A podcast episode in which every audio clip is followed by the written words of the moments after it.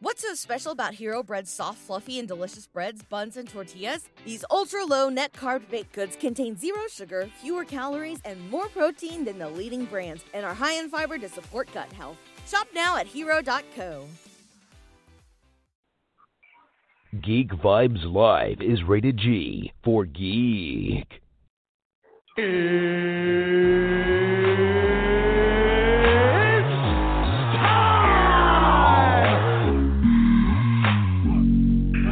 Hey, this is Matt Lesher. This is Phil LaMarr. Hey, this is Rodney Taylor, aka the Penguin of Gotham, and you are listening to Geek Vibes Live.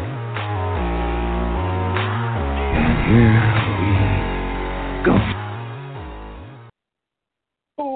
welcome, welcome, Geek Vibes Nation, to an all new episode of Geek Vibes Live. I'm your host, Jawan, and we have an amazing panel for today's episode. Our usual suspects, starting with Nick. What's going on, Nick? What up? Pretty tired. Went out to the lake yesterday, and I'm sore as shit. but uh, I'm excited. Excited to be on. Excited to talk some fun geek topics. absolutely, absolutely. Tia, what's going on, Tia? Hey, hey, hey. Um, doing pretty good. We had an awesome top 10 this morning, and I'm happy to be here at Geek Vibes Live. Absolutely. That hey hey hey, I definitely need you to, to intro that every uh every show now. I love that hey hey hey. Uh, it goes it goes perfectly with the uh welcome welcome welcome. It goes perfect. It goes hand to hand. Uh all right. Without further ado, let's get right into uh some trailer talk. Uh we had two trailers this week, so let's start off with Knives Out. Um trying to Rian Johnson's latest uh film loaded with talent um, this trailer to me, I, I'm going to be honest. When I first heard that we were getting a Knives Out movie with Rian Johnson, um, Chris Evans, Daniel Craig, Lakeith Stanwell, uh, Stanworth. I can't I can't remember his last name, but Lakeith. Um, I was really excited because I thought it was an action movie. Um, and then I see the trailer and it's like a murder mystery. Now I don't know if anyone else has seen Murder on the Orient Express a movie that was also riddled with uh, great acting talent. It just didn't live up to uh, the hype of the mystery. So I don't really like murder mysteries because they they're not usually done uh, relatively well. Like the shock has to be huge. Um, so I, I just didn't really get into it. It looks like it's going to be fun, so I'll just approach it as a popcorn flick. Um, but it just really didn't do much for me. Um, cause I, maybe it was because I was thinking it was an action film. Um, but Nick, I'm going to start with you. Excuse me. What were your thoughts on the first trailer for Knives Out, directed by Rian Johnson? Uh, it looks really good. I mean, it looks funny. Um, it certainly uh, seems to have all the makings of a good whodunit. But I'm kind of with you on that. Um, just as like uh, I have not seen Murder on the Orient Express, um, but uh, I, I do like some like older whodunits. Um, Clue, uh, is it, is it Clue? Is that is that what it is? It's not Clue. Um, man, Yeah, I think it it is Clue. The, Yeah. the one with Tim Curry. Yeah, yeah, that one's good. Um, the uh, um, shit, what's it called? Uh, Dial M for Murder is a is a classic that I I do thoroughly enjoy. But I agree with you; they are kind of hit or miss. Um, but the talent looks good. Um, I like Rian Johnson a lot. Um, I still stand for The Last Jedi. Um, and I, I really enjoyed Looper. Um, so I mean, I think he's a talented writer. Um, but it, it's a it's a genre that uh, there's only so many different ways that you can kind of take. So you know, with that in mind, you you really have to deliver um, all the necessary wit, uh, comedic timing, those kinds of things, um, and also deliver like a a, a, pretty like shocking conclusion. Um, so I mean, if you can hit hit the nail on the head with those two things, I think it will be successful. Uh, but yeah, I mean, I love the cast. Uh, I, first of all, um, I, Daniel Craig is just so talented. Um, I don't know if y'all all saw um, uh, Logan Lucky, um, but he was fantastic in that, and he kind of has um, a variation on that that same sort of um, southern accent. Um, this one being like a more uh, Savannah, old South, sophisticated type accent. Uh, the other one being more like you know white trashy. Um, but uh, but he, he does really well, you know, with you know various different accents and stuff like that. Um, I, I'm definitely interested, you know, for him alone. Uh, but then Chris Evans just looks hilarious uh, in this. It's kind of like seemingly like the black sheep of the family. Um, is kind of the way it comes off. Um, but yeah, I mean, I, I, I'm very much looking forward to it. That cast. Um, if if I hear really good things about it, I might even go see it in theaters. But I'll definitely watch it one way or, another, like at some point in time. Yeah, nah, my biggest thing is just uh, like me and you both just said. Like if if I get to the end of the movie and the mystery is is well worth it, to me I'm I'm fine with it. But I kind of feel like there's been more bad mystery uh mystery films than there have been good. Um, so it kind of it's just it because to me the whole movie could be good, but if I get close to the ending and I'm kind of like, I think blah blah blah did it, and then that turns out they did, it's kind of like at some point of this movie, it started to become obvious to me. And that's what I kind right. of feel like some of these murder mysteries are. I want it to be something that I'm like, oh, whoa, what? I didn't see that coming. Um, like Yeah. just from the trailer, I kind of already suspect the girl. just from the trailer, I suspect the girl. Which girl? Um, the the girl, the younger one. I, I can't remember Oh, her okay. um her name. Um, I know you're talking about now. they never showed her talking. Um, and then but they showed her a lot. So that going in, she's gonna be the first person I assume.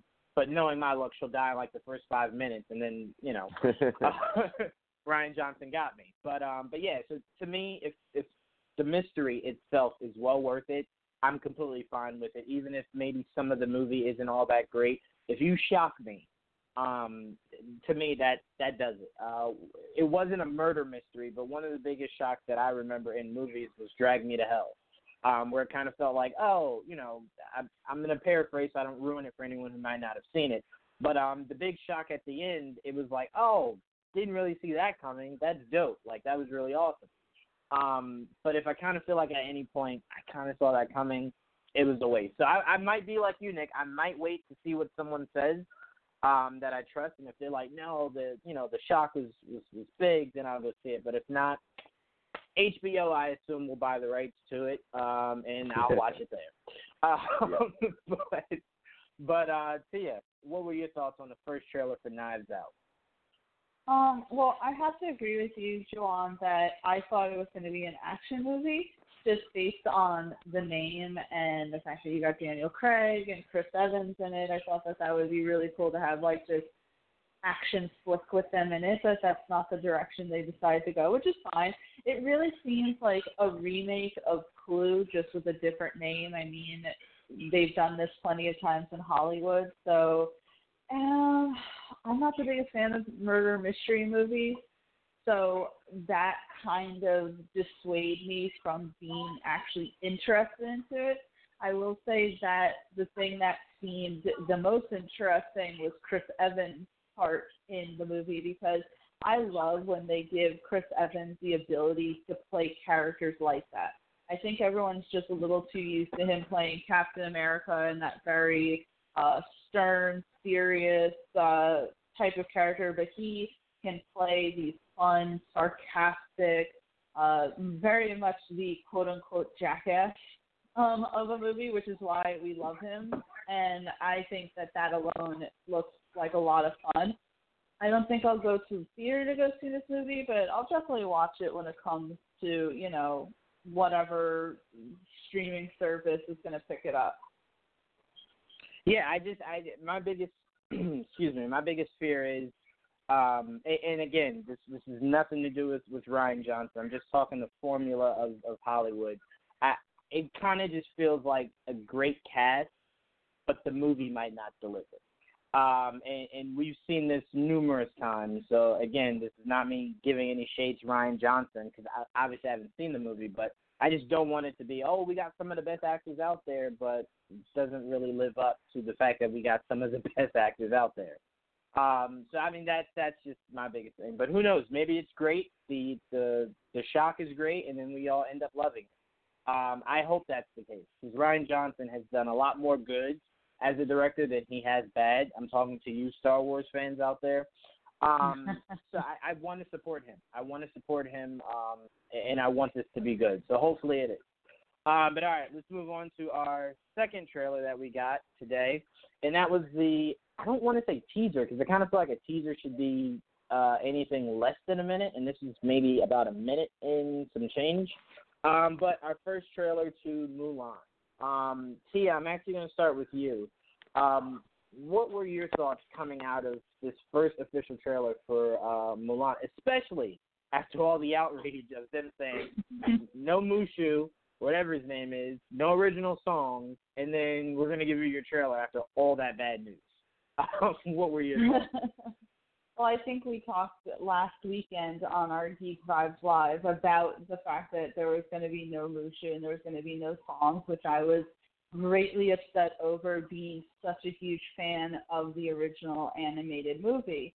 So it is funny that they dropped the trailer. It almost seems like they saw how mad everyone was, and then they were like, "Oh, just throw something out there so at least we can generate some sort of positive buzz about this film." Um, so going into it, I will say that, and I think we talked about this during the pre-show, that the visuals look amazing. Uh, the costuming, the sets, that all looks really good. It feels definitely familiar. We got the setup, obviously, of where the movie is going to go, which you could say, yes, you would know that based on watching the original movie, but they definitely put that in the trailer. Um, I don't know the actress's name, but she looks good in it. She looks great in that warrior armor. And I like that you did notice a few iconic scenes in the trailer from the original movie. I will say that it it, it has some aspects of Mulan in it, but then it does seem like it's just going to be, say, a martial arts movie and not necessarily a Mulan movie. And I just really would have loved to see on screen I'll make a man out of you in live action. I think it would have been really awesome and I'm just really going to stay a little salty about that. But as far as the trailer goes, I mean it looks good. It looks definitely like they're going in a more serious tone. They're not trying to do what they did with Aladdin's live action or even do what they're doing with Lion King's adaptation. It just looks completely they're just taking the concept of the movie and making a new film out of it. So we'll have to see once maybe they release another trailer. I'll say that I'm in the middle on this. Yeah, no, I, I completely see where you're coming from. But before I go into my response, because I could probably wind myself here, I'm gonna go to you first, Nick. Let you give your thoughts on the uh, first trailer for Mulan. See, like it definitely felt like a teaser to me. I get that it was a little longer, but it just like it it, it was just a lot of different shots, you know. Um you you obviously had the um the the conversation at the beginning of the trailer um with, you know, her family, you know, telling essentially telling her that they found a suitor for her and it's what's what's best for their family and she needs to, you know, honor her family and that kind of thing. Um, and you got the you know little backdrop of her saying, "I will, um, like it, it, it is in me to fight" or whatever she said, like something like that. Um, and I will honor my family that way or something. Um, but it definitely felt like a teaser. Um, but I like I probably just because I love martial arts films like insanely, um, like uh, Crouching Tiger, Hidden Dragon is fucking phenomenal uh, and it kind of has that feel. Like it even has like some of the shots of like um, like her jumping over all of those dudes and uh, on the battlefield um, and all that kind of stuff. Like it definitely has that kind of feel to it. Um, so I actually really liked it. I'm super excited for it. Um, but a, probably a big part of that also has to do with um, Mulan was like a little after my time um, as far as like um like my era of of Disney movies. Um like I as you know, I was more the late '80s, early '90s stuff, and that was more like late '90s. I think '97, something like that.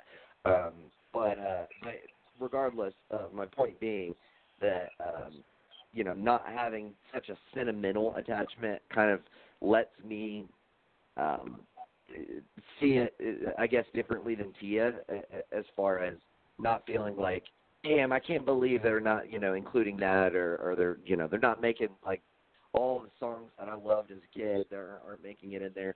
Um, so it probably makes it just a little easier for me to be like, well, damn, dude, this looks like badass martial arts though.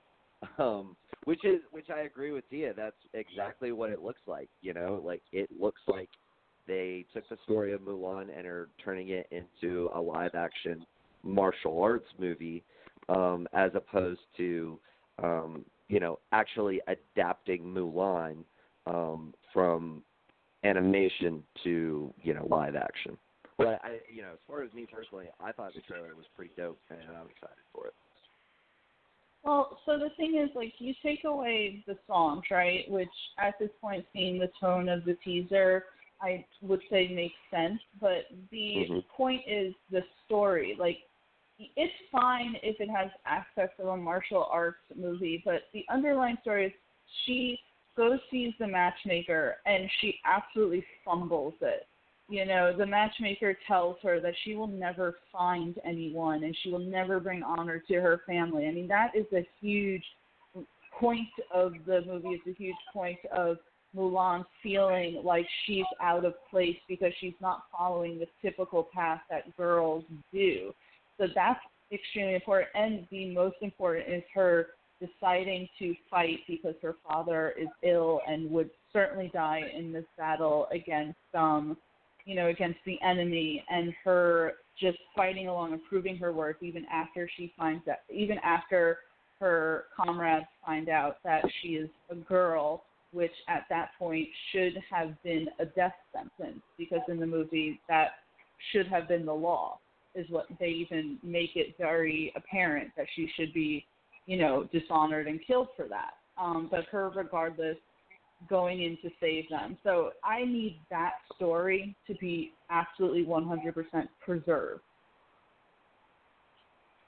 Yeah, I mean, I look at it like this, um, and, and I get Nick you saying you don't feel the, um, you know, you don't feel as close to the movie because it was kind of outside of the time where you were really watching it. But remember how you said how important it was to keep some of the uh, the songs uh, for Aladdin, like how that was important. Like Oh, yeah. you can't just not have it. That is Oh, how yeah, some people totally. feel about um uh feel about Oh, yeah, and So I- you, and I totally get ahead, that. Like I, I, I, I, I was just saying I totally get that. Like just like because I, I, if if you know they didn't have you know the you know three or four like really big songs, um, you know, I in from Aladdin in Aladdin, like I'd be like, what the what the fuck are you doing? um, so like I totally get it. It's just for me personally, I, I like there are some movies that I have that kind of attachment to. Just Mulan's just not one of them for me. Yeah. No, no, no. I I completely get you. I just to me, I kind of feel like if you're doing a movie that's based off of something, I should still feel like it's that person. Um, or it's still that same thing. It does not have to be word for word, song for song, exactly like the animated movie. Um, or I just go watch the animated movie. I'm not paying fifteen dollars to just go watch the animated movie. Be different. you, you guys know I'm I'm always an advocate of, of writers being able to be creative. Be different. Just don't strip it. And I kind of feel like if there's no songs, and then there's no Mushu, and then from what I just saw, that feels like it's just a martial arts movie. Which in in essence, Mulan does uh, does later become uh, towards the latter half of, of the movie. Um, but a large portion of that movie feels like a Disney movie, and I kind of didn't feel like this was a Disney movie. Like uh, I was telling Tia Nick before the uh, before the show, they they 100% changed Jasmine um, for the movie to fit today's time, to to fit their direction. I was 100% okay with. Uh, that was a liberty that that's just fine. It, it's okay. So if you're telling me you want to make Mulan tougher, or you want to make uh, it more that she's more, you know, more advanced as a fighter, stuff like that, by all means, get creative. just don't strip it of its essence. And its essence is it's a Disney movie. Um, Jungle Book felt very real, but it still felt like um, exactly what it gave us when you would watch the animated movie. It just was a lot. It was just more adult. Um, so to me, as long as the essence of Mulan is there, I can get past it. But this just didn't feel like a Mulan trailer. Um, like if I'd never seen the animated movie, I couldn't tell you that this was stemming from a Disney film. Um, and that's kind of what bothers me the most. But who knows? Maybe you know they were lying. Maybe they do have the original songs. Um, and, and maybe it's still a good movie. But I, I know I'm gonna go into this movie um, expecting it to be a martial arts film, and then probably only appreciating the idea that of it was just really good martial arts. Um, and that's going to be very unfortunate for Mulan movie. Um, but all right, uh, does anyone have anything else they want to add about Mulan before we move on? No, I'm good. Nick? No, I'm good, man. All right, let's move on. All right, so let's get into our main topics. We got a few uh, big news topics to come out. First, we're going to start with uh, in a Flash movie shocker. It's filmmaker Andy uh, Muschietti, I believe is how you pronounce his last name. Probably horribly wrong. Um, is in talks to direct. Say it again. I was just laughing at you. You Oh, you, you always yeah. assume that you're getting the names wrong. I always do, just in case I am, so everyone's like, "Oh, well, he knew he was going to get it wrong," rather than me saying it with confidence, and I'm I sound like an idiot. Um, Andy Muschietti is in talks to direct as John Francis Daly and Jonathan Goldstein move on. Ezra Miller still attached, but Warner Brothers to go in new direction with new writer Christina uh, Hodson. Um, this is coming from the Hollywood Reporter, so this isn't just us with a scoop or anything. This is from a legit news outlet. Now, this information is interesting. One, because I think they're full of crap, and two, because I think this isn't a hundred percent accurate. And what I mean by that is the only reason John Francis Daly and Jonathan Goldstein seemingly, I don't want to say this definitively, but seemingly are out is because Ezra would not commit to their script. And Warner Brothers, because Ezra is very important to their other franchise in um, uh, the Harry Potter world, uh, seemingly went with the actor over the directors. Now, I have no issue with that. We've seen it in sports. They go going with an athlete over a coach, even though the coach is good. Um, my issue is if Ezra's point was he wanted it to be darker. You bringing in Andy kind of kind of means that that's what they're going to go with. They're going to go with darker because we know Andy's coming from it.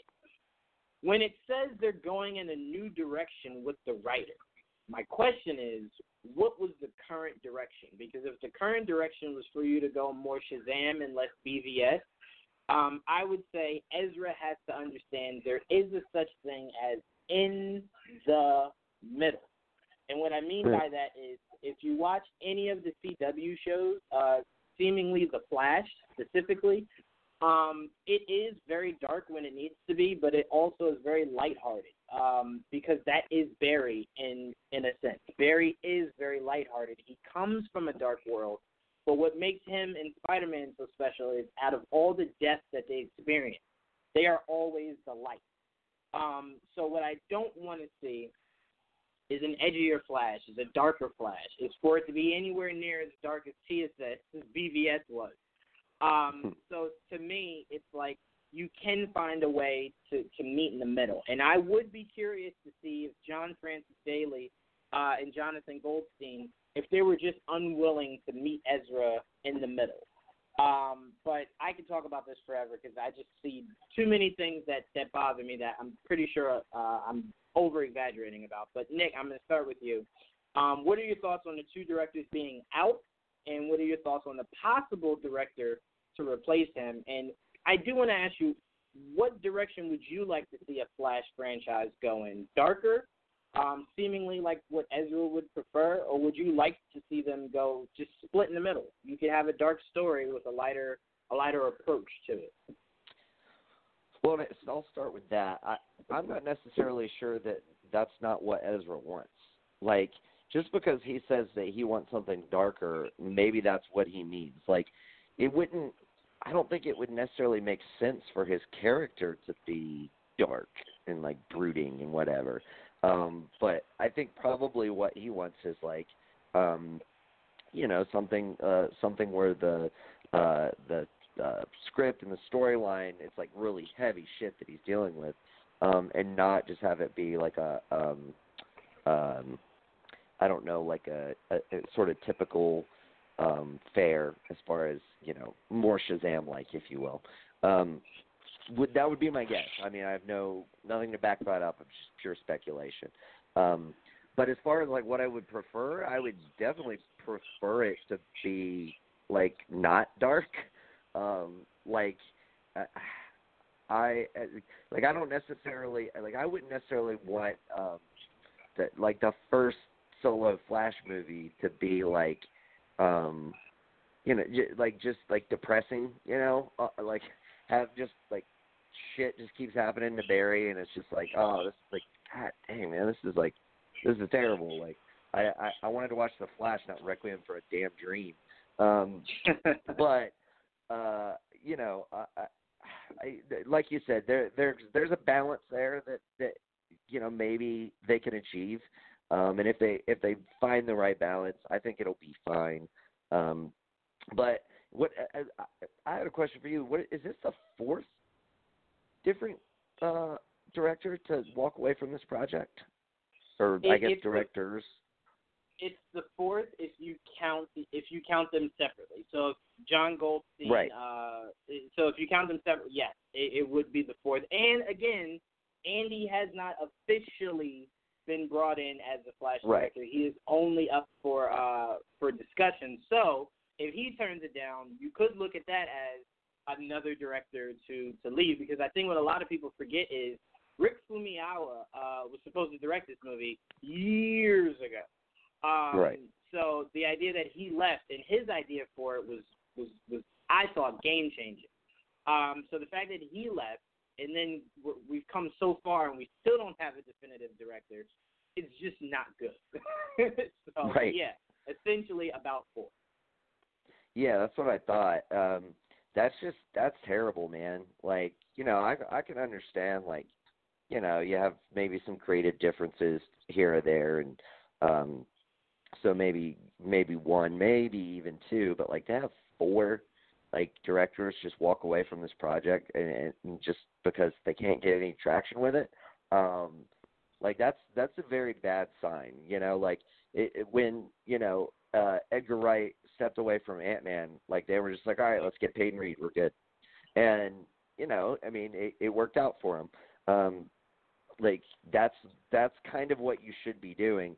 I think it more so just kind of speaks to where DC's at right now that they don't have a Kevin Feige to like sort of be that guy, even if you're not tying things together continuity wise, um, be that guy who's at the top, um, who kind of has a vision for all of these different projects. Um, and so you you go out and you um, get actors who like that vision. You get directors who like that vision. Um, and then, of course, you give them the freedom to, you know, write a story that that you know at least fits in that in that world. Um, but you know, it, it's it's just they don't they don't have that, and it, it, it's it's come back to bite them in the ass m- more times than we can even fucking count.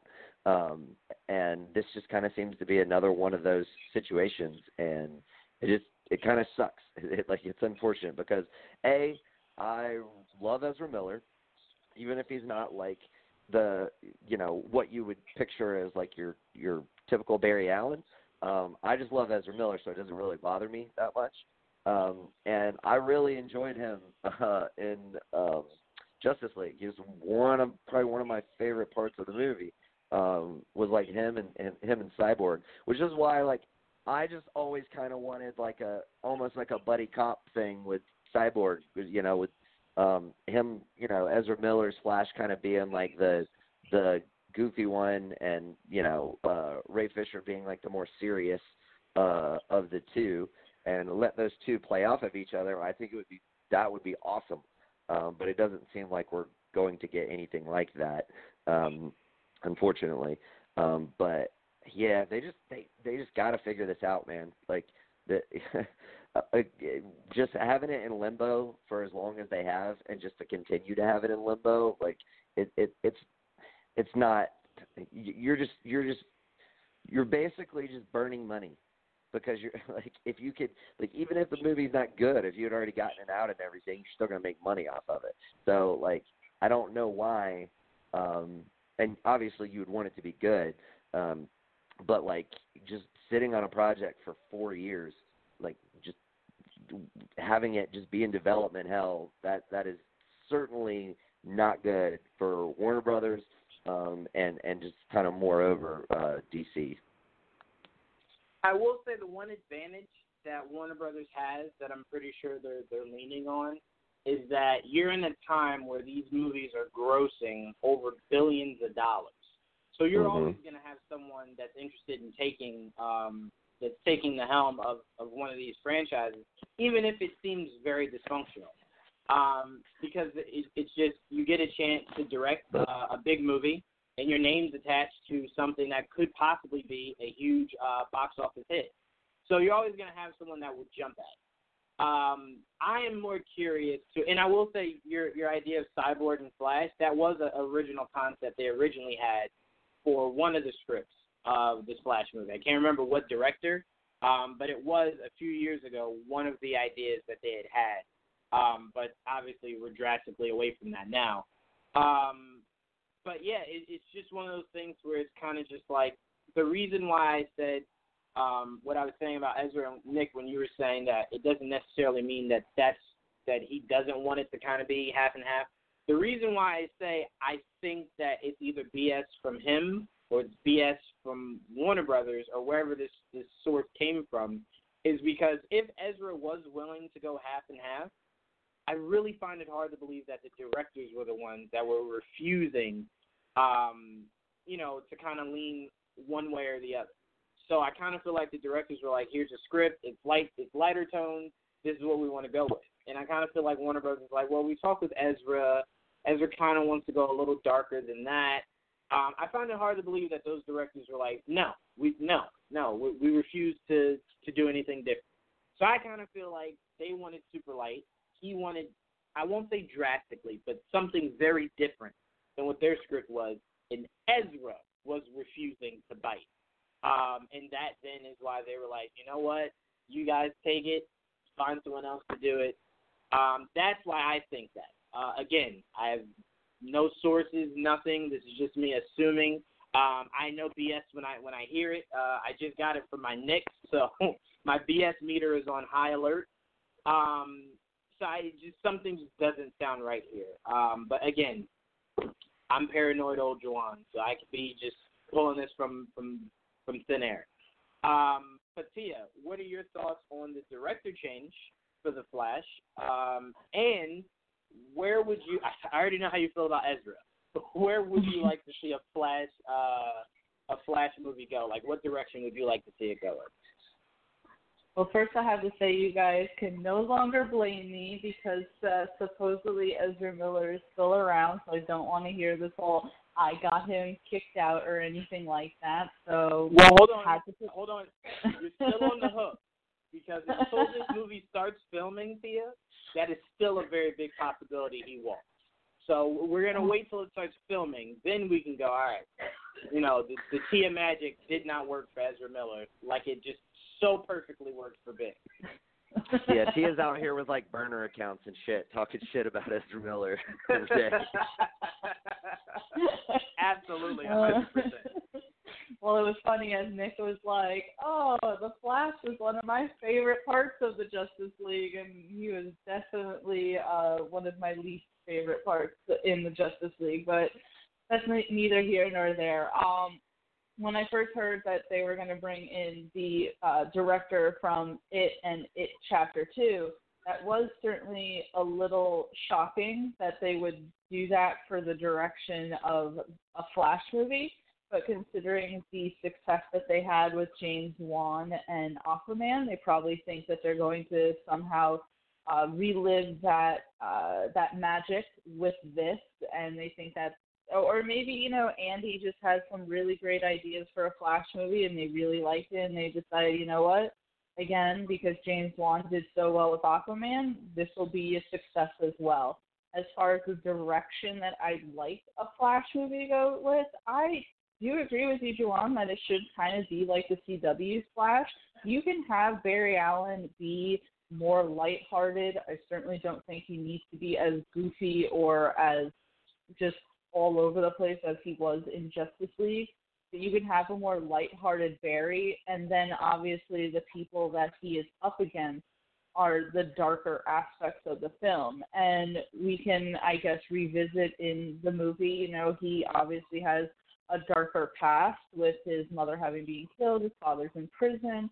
So you can have these like dark elements, but still have a Barry Allen that is very much lighthearted and still maybe sees the good in the world despite everything that he's been through. But I would like them to definitely rework the way that they've had his character be in Justice League because I certainly didn't think it worked at all. And that's personally how. If you guys are saying that Ezra Miller is that good of an actor, then I will trust what you say and I will trust that they can make him better because we saw uh, Ryan Reynolds do it. He did two different versions of Deadpool. If we completely judged him on what we saw in uh, Wolverine Origins, then that should have said that Ryan Reynolds didn't know how to be Deadpool. And then now, obviously, we can't imagine anyone else other than him being Deadpool. So maybe it was just the fact that the script, the directors, everything was what was wrong with Ezra Miller's Barry Allen, and a new director and a new script can make that better. Yeah, well, I, I will say one. I would argue with anyone who didn't feel like Ryan Reynolds was Deadpool in Wolverine Origins because before the experiment, like before they, uh, you know, glued his mouth shut or whatever the hell that was, um, he was an amazing wait. Uh, he was an amazing Deadpool. Like he played Deadpool before he got the whole transformation, the wisecracking and all that. He was spot on. It was just he didn't have the mask on, the suit. Um, so that in that sense he wasn't Deadpool. But I I thought from that I thought from Blade Trinity, Ryan Reynolds was born to be Deadpool. Um, so it did not shock me when it was like, yeah, Ryan Reynolds is going to be actually Deadpool in the first movie was was classic. Um, but as far as uh, the, the whole Ezra thing, to me, I will say the Flash's story is one you can make dark. I just don't need it to be. Um, you know, because to me it kind of just feels like this world that DC's trying to build, I think what they sometimes need to remember is Batman is literally the only story that has to be dark. Like there is no lightheartedness from a Batman story. There, there never is. There never will be. Um, I don't count that Adam West. That that that's not my Batman. Um, so to me, the Flash has always been lighthearted. Uh, he's had story arcs to where you know the story arcs were a little bit darker, but the Flash is always supposed to be um, a guiding light to the team, the same way Spider-Man is supposed to be. So no, I don't need to see Flash getting uber dark. Um, but I mean, it all depends because if you're telling me his first movie is about his um, his Rogues, like the Rogues, that's not a storyline I need you to be dark in. But if you're telling me you're going right off the bat with Reverse Flash, Andy is the kind of guy that could make that very dark, very menacing, um, and, and do a really good job with it. But I I just don't know if I need that or if I even want it. Um, so if you could find a way to kind of meet me in the middle, to where it, it's humorous, but there's aspects of it um, that kind of feel a little bit darker than than we're used to seeing with the Flash, I could live with it. Um, but just I would say, me, yeah, go ahead. I would say you don't need to make a dark, brooding Barry Allen, but you can certainly have him more mature if that's maybe the direction you want to go in. It, it'll be interesting because um, I am curious to see how how different they want Ezra to be, uh, whether that's the studio or the director, um, because we saw what Zack did with Barry, and that was definitely I agree with people. It was more Wally than we're used to. Um, mm-hmm. Than we're used to when it comes to Barry. So, are you going to have Barry go through a change of, of, of character? Um, because I, at this point, I, I don't think, honestly, I wouldn't care. You're DC. You've obviously shown me you didn't know what you were doing. You're trying to fix it. So making him more Barry-like is um, is how you go about fixing it. I can ignore Justice League. I mean, we technically have to. Our Batman is now 20. I mean, uh, 30. So I, we have to erase, I guess, what Justice League was. I've Um, I've erased Justice League since it came out, though.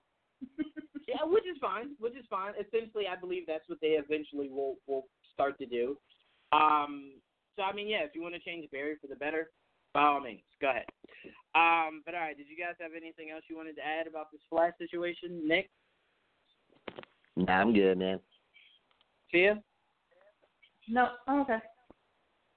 All right, let's move on to something that caused more controversy than anything Warner Brothers could cook up, and that's Disney's live-action Little Mermaid casting.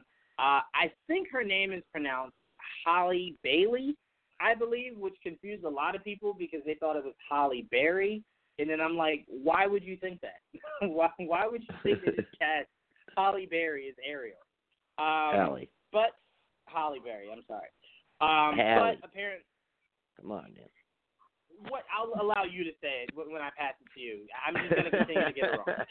Um, but yeah, this casting to me is fine. Um, I I again don't know why uh, race change with characters is as big of a deal as um as it is, but apparently it's only one sided. Uh, because we did not get any we did not get any, we did not get any outcry for the fact that a movie called The Last Samurai had a white guy as its savior. We did not get any fall cry of the fact that a movie about Egypt and pharaohs had only one black dude in it. So it just seems to be convenient to when we do get it. Um, but this, to me, one, I'll say this: I don't recall The Little Mermaid. So if The Little Mermaid told me it wasn't gonna have any original songs, I think I'd feel about that movie, Nick, the same way you feel about Mulan. Um, Oh hell So no, I- bro! You gotta have Under the Sea. Like, come on, man. that's when that's when Nick's gloves come out. He's like, hang on, hang on, hang on. No songs from Little Mermaid? No, no. Now we have a problem. See, that's right in my Um, wheelhouse, man. That one's like '92, so. Um, but yeah, no. I, to me, the casting is fine. Uh, to me, if anyone knows of her work, she's a really good singer. Um, and to me, that is equally as important as acting. Um, because you're the whole movie is pretty much singing. So I need someone who could like the acting is small. Like if you're doing a very little bit of acting. Can you sing? Can you sing really good? She can sing really good. Um, so I was fine with the casting. I have no issues with it whatsoever. Um, if you decide to make her hair red, I could care less. If You decide to make it braided, I could care less. Um, but Nick, I'll start with you since this is in your wheelhouse. Uh, your thoughts on the casting of Ariel? Uh, I'm not. Ultimately, I'm not like terribly familiar with um, Halle uh, Bailey. Bailey. Um, hmm but uh, like as far as the the fucking stupid outrage, I will say this uh, uh, just to uh, as a counterpoint to um, what you were saying earlier. I, I do feel like there is some like it, there is some on both sides, um, but like it, at, least now, like I, I don't feel like like I feel like if if they released the Last Samurai now, there would be people who are like, oh, we need the white guy to save us. Um, so like I do feel like it's on both sides, kind of.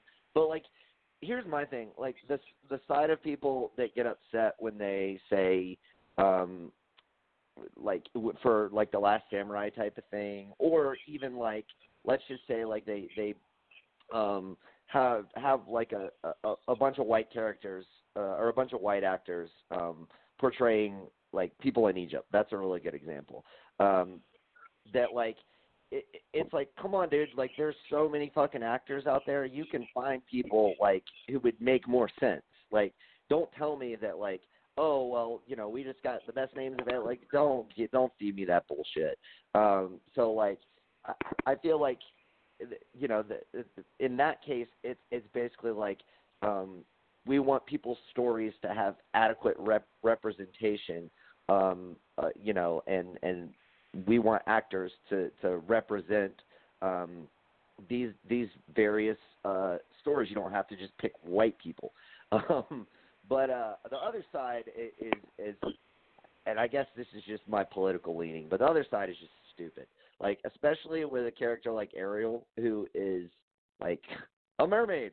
She, like she's she's not like her the color of her skin is, is has nothing to do with uh, like anything uh as far as um you know it, it it's not it's not you know stupid ass people saying well you know what w- would you want to have a white Mulan it's like well no because Mulan is Chinese. Like Ariel is not a fucking like uh whatever. Like she she has no nationality. She is a mermaid. You can do anything that you want with that character. So like I I think that's just that's just lame. Um and I was even telling a, a friend of mine yesterday I was like you know what's gonna happen is like there will be like people like coming out who are like, well, like come on now, it wouldn't make sense that like you know uh, uh for a mermaid to have dark skin because she lives under the sea, so really like you know they would there wouldn't be enough sunlight, you know, blah blah blah.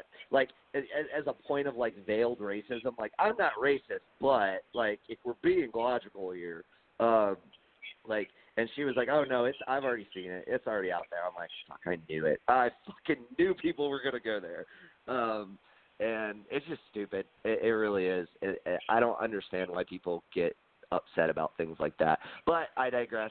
Um, you know, as far as her uh, her singing ability, issues, like apparently like I've heard from you just now and other people that she is a really good singer.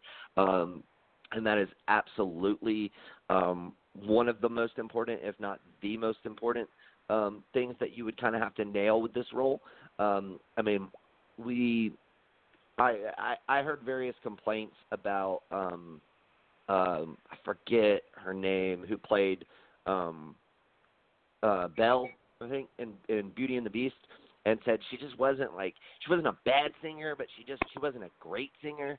Um, and it just kind of was like not like as good as it could have been.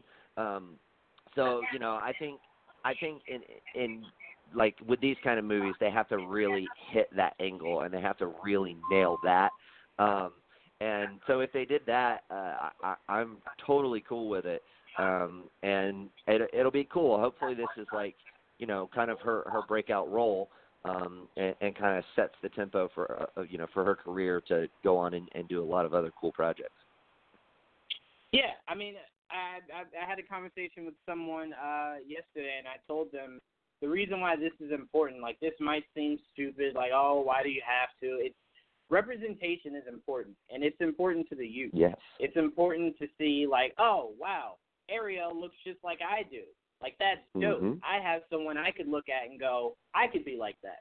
It's very important. That's why I said Right. Black Panther historically is, is important because you look at Spawn and you look at Blade and they play into. I get that they're comic book characters, so let me not feed too logically into it, but they do feed into um, what could be perceived as the stereotype of the black guy being super dangerous, the black guy out there killing. You wanted someone who just fit a hero, who was just your Right. standard hero, um, and that's what T'Challa was. So that historically was was important because it just it showed it showed young black black boys and black girls like no no no you could be something better something different something more uplifting um so Mhm. to me it's important and I, I was telling my aunt yesterday what bothers me the most about disney princesses is if you ask someone about a black disney princess a lot of people would forget the fact that princess tiana exists like it was from a movie i thought was really horrible to introduce your first black princess but it was princess and the frog like we do have a black disney princess no one really remembers that. Why? Because it's not really shown often, not really talked about often. You didn't do a live action movie about it. So if you're telling me you're going in and you're making someone that is memorable, some someone that is in a lot of people's minds, um, and you're changing the race, I am all for that. Representation is very important. Um, Right, and they the picked the perfect character for it. Like Right, with a, right. a character that has no uh discernible reason to be white. you know what I Right. mean? Like so like that that is the biggest thing to me. Like, you know, it it, it obviously like sometimes it you know, you you it doesn't make sense to do it. Um, but this is one of those cases where it absolutely makes sense to do it, and, and I'm glad you brought up, um, you know, the the the point of um, representation being important because I think I think that's another thing that like I don't want to generalize here, but I, I, I'm going to. Um, I think that's something that like a lot of white people just don't realize. Like it's not even malicious; they just don't realize that Right, it- that that that's important. You know.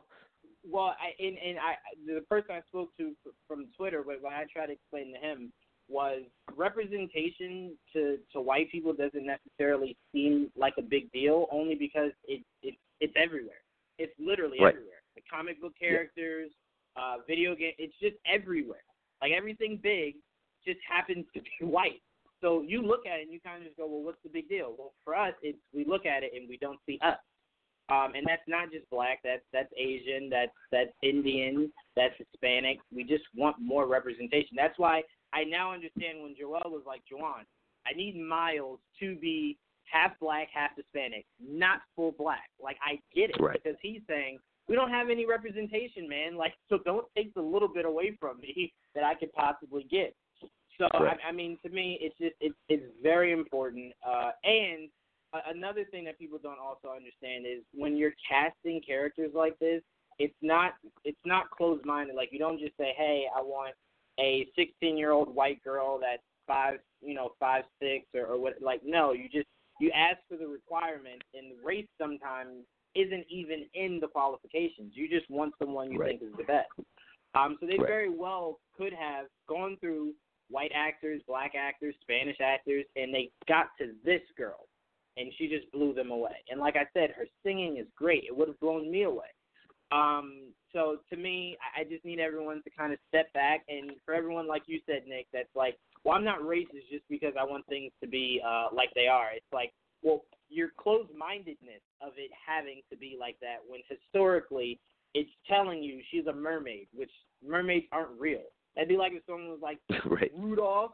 Rudolph's being voiced by a black guy. Like, come on now. Like, what about Rudolph Right. told you he had to be like, come on. So to me, it's just like, take a step back.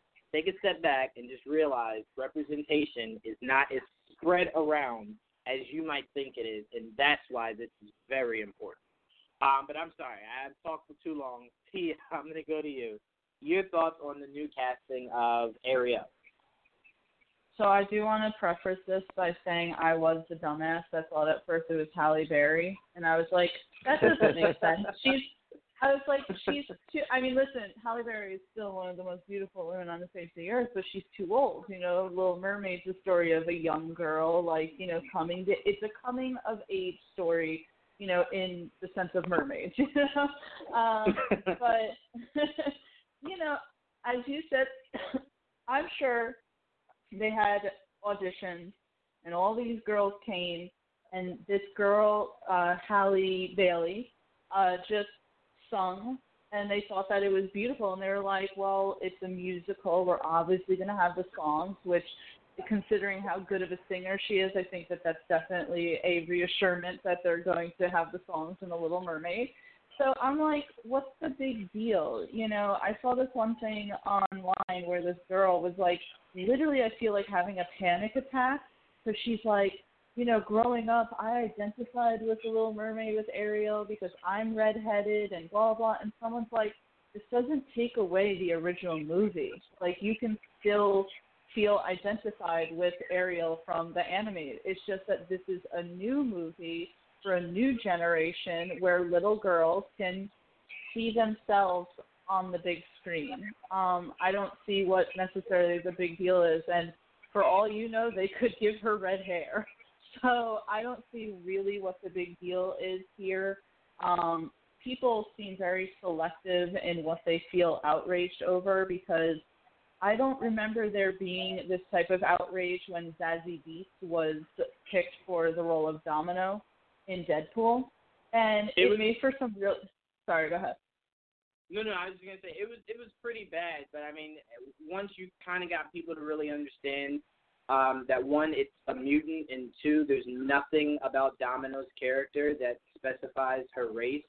They kind of just like, and once you saw her, you were kind of just like, nah, she was good. Like she was good. I don't, I don't care about it. And that's why I'm trying to get people to understand, like, if you watch it, it like again, if the character was supposed to be like if they made T'Challa white, like all right, there's no way I'm seeing that movie. There's no way anyone should see that movie, um, because it's just it's it's not right. But Ariel, it's just kind of like this is what you decide to get upset about in today's climate with so much going on in the world. It's it's right here. So, but you know, people are gonna hate about what they want to hate about. And to me, I kind of just think this isn't the time to be upset. Like I would have understood when people got upset about um them changing James Olsen in Supergirl, only because that's not James Olsen. Like he, they completely not only changed his race but his character. Um, so that to me, I, I I'd give more credence to than than this.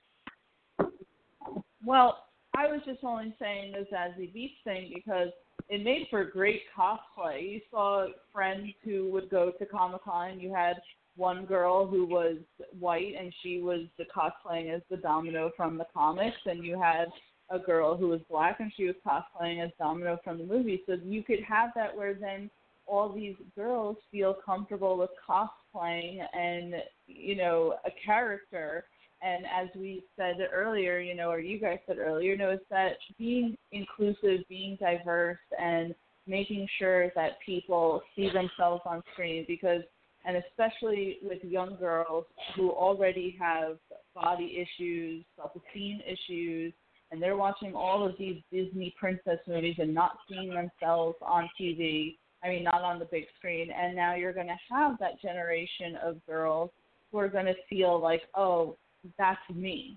And I think that's great. Like it doesn't take away from you could still watch the freaking original Disney movies. That's with any of the original Disney movies. But don't take that away from someone, you know? Yeah, like I said, representation is something that's very important in all aspects of life. Um, all right, someone's fired. Okay, all right.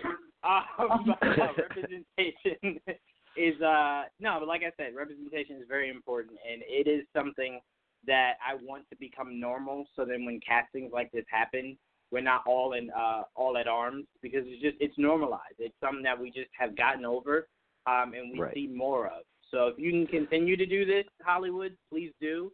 Just make it make sense and let it be organic. Let it be. We're not doing Right. it um, just to make her black. We're doing it because we fell in love with with her when she auditioned, and she just so happened to be black. Um, so, yeah, I mean, I want to add one more thing. Yeah, yeah, yeah. Go ahead. Um, just I, I, I so uh, another thing that my my friend who I was talking to yesterday um, told me that she had read, and I love this. Um, and it, it was funny because when she was telling me it, I, I wasn't I wasn't thinking it was going in this direction. Um, but she said uh, that she had read something somewhere uh, that um, a woman had said, um, you know, I was I was uh, like uh, uh, like grew up and being and she was ginger and she said being ginger like we didn't have like there wasn't a whole lot of representation for us. So i like really loved to have like have see you know a disney princess with red hair i like i, I identified with it. Um and i'm really happy that a lot of young girls who are black are going to have that same experience and be able to identify with ariel now um in in this new way. Um and I was just like, what a fucking great way to look at it. Like, what a great way to like, um, to like see the positive of it and not be like, oh, all the like, you know, I to have the the visceral reaction of like, well, I identified with her growing up, and now other girls won't be able to, but but other girls will. Um, and I just so I really really love the fact that that was how this particular person looked at the situation. Yeah, I mean, and mainly because when Ariel came, when Little Mermaid rather came out, it was in a time where it seemed like Disney princesses either had brown hair, black hair, or blonde. Like it was just Yeah. any other hair color uh, was just something they never really thought about. Um, and then you go to Little Mermaid, and then I could be missing something in between, but then you get to Brave, um, and and then you get another uh, redhead. So to me, it's like the representation um, should just be spread around. But like I said, once it becomes normal, none of this will matter. We won't have to have conversations like this where we're telling idiots to stop just being idiots um, because it's just normal. It's normal because it's existed for so long. Um, so hopefully this is the first of many castings that we can get that kind of shakes up Hollywood and kind of gives us more of a um, better look at all uh, shape, color, um, and, and kinds of people. because we need to explore that. That's how we better get to know people is by experiencing and realizing that there's other people that have to be taken care of than just ourselves. So hopefully, The Little Mermaid uh, not only is a good movie, but from the way I'm speaking, The Little Mermaid is going to ensue world peace. So hopefully, it does that. Um, but all right, let's move on to our final topic before we get into our review section of today's episode. Um, let's talk a little bit about Catwoman casting rooms. Uh, so we got the names Vanessa Kirby and Ana de Armas. I don't know what Ana is from, but I do know Vanessa Kirby more recently plays the sister of Shaw in Hobbs and Shaw. Um, I, I I like what I saw from her, uh, but I again these castings to me, if you're casting someone I haven't really seen, just do it. Like I I don't want you know to to dig deep in oh can I did, does she look like Catwoman? Can she? To me, just cast it and just do a really good job, and then I'm good. I mean, at this point, DC gives me the, the biggest headache I kind of feel like for Marvel, when we hear a name, it's either that name is casted and Feige is just waiting to make it official, or that's a name that came out, but you know something happened that maybe it didn't work out that they didn't accept the role. But we don't usually hear like, oh yeah, the role of Loki is up to like eight guys, and you know we're now trying to figure out who is it. No, we just usually don't hear that, and it's just it's so easy going because I don't have to go through the stress of it. Just cast hmm. them on Warner Brothers and just let it be that. We'll have to live with it regardless. So just cast them. But Nick, I'm gonna start with you. Uh, do you know either of these two actresses? And if not, do you have anyone in mind you would like to see play Catwoman and Matt Reeves the Batman? Um, no, not really. Um, and I, I'm not ultimately familiar with with their work. Um, but here's the thing, like when it comes to DC, that you know they obviously have a lot of flaws, but they're usually really good with casting. So, mm-hmm. um, so I mean, I'm I'm you know basically just very optimistic that whoever they pick is going to be good, um, and you know, and we'll we'll see, you know. Um, but yeah, I mean, I'm kind of with you as far as like the like rigmarole of it all. Um, it's just there's always like so many different rumors, and it's just it's you know the the way that Disney chooses to run their ship is just way tighter, um, and you know uh, uh, just let less speculation. It's you know, and I may have said this before. It's kind of like the difference between you know uh, NBA teams that you always hear the rumors about, and, and then you know there's the teams that you don't really hear much about, and then they come out and and they're the those are the teams that actually make make a big trade or something like that. Um, it's not. It's oftentimes not the team uh, that you know is just is always swirling around. Um, and like for for you know being a fan of the Hawks, they kind of run their ship that way. You don't usually hear a lot of shit, um, you know, about oh well they're rumored to do this or rumored to do that. Like you just figure out when it happens, and it's just it's a uh, it's a lot less stressful. Yeah, I mean, at, at this point, because the thing about uh, casting lists and, and you releasing names, and I'm not saying Warner Brothers released these names, but the thing about these names coming out is, like, let's say you happen to be a huge fan of Vanessa Kirby, and then she doesn't get it. You've now built up the, your excitement for the idea of her getting it, only for her not to get it. So that's why I say, I the less information you give Jawan, the better it is, because I can't freak out, I can't lose my mind, I can't get upset about something. I just I don't have the information. So it's better for me. Um, but it's only when you give me options, you give me choices. Um, I, I'll stay away from the sports analogies because you know the analogy I would have made, Nick. Uh, Nick. Um, but it's yeah. when you give me options that I then go, how did you not do this? It was right there for you. Um, so to me, just cast it. And like you said, DC uh, and Warner Bros. have been great with their casting so far. That's why I'm not concerned, but I just don't want to know. Um, because, for example, I freaked out when the report came out saying, well, it was between now. Um, uh, God, I can't remember his name that just got casted as Batman, but it was between him and uh, Robert Nicholas Pattinson. Hoult. Robert Pattinson, thank you. I started to to immediately freak out at the idea of Hoult becoming my Batman because I got so used to the idea of Robert Pattinson. So that's why when they officially said Robert, I was like, all right, thank God this is over. I don't have to worry about this anymore. So just Hmm. give us castings when they're official, Warner Brothers, and make official stay official. That's an issue you have also. Um, but Yeah. Tia, uh, your thoughts on um, the two possible casting names uh, for Catwoman? Well, first, I definitely wanted to comment on. I think that Warner Brothers does these kind of like, uh, who is this, this new character because they want to see what the public reaction is going to be because they've already had so much of a uh, negative reaction from fans throughout their movies that they just want to make sure that they get whoever is just really giving uh, just a really positive reaction as far as these actresses, I don't really know either of them, so I can't say who I would think would be a better Catwoman. Um, so honestly, that's all I really have to say on the subject. Yeah, no problem. I mean, like I said, to me, I think we'll all just be fine when when you make castings, and we just have to live with whatever it is. Um, to me, focus less on casting because you do a good job with that, and focus more on giving us good stories because you do sometimes struggle with that. So let's just get a proper balance here, Warner Brothers. But all right, um, Tia, uh, me and Nick are going to move on to the re- uh, I was going to say the revenge. Why, why was I going to say revenge? Review portion. I know you have not finished Stranger Things, um, so we do not want to spoil it for you. Um, so I know you'll you'll step away, so you don't hear anything. Um, but everyone, we are going to get into the review of Stranger Things season three. Nick, I know you finished it, which I'm super proud of you for, because it just came out Friday, I believe, right? Or did it come out earlier than that? Uh, Thursday, I think. I think it Thursday. came out on the Oh, okay. of July.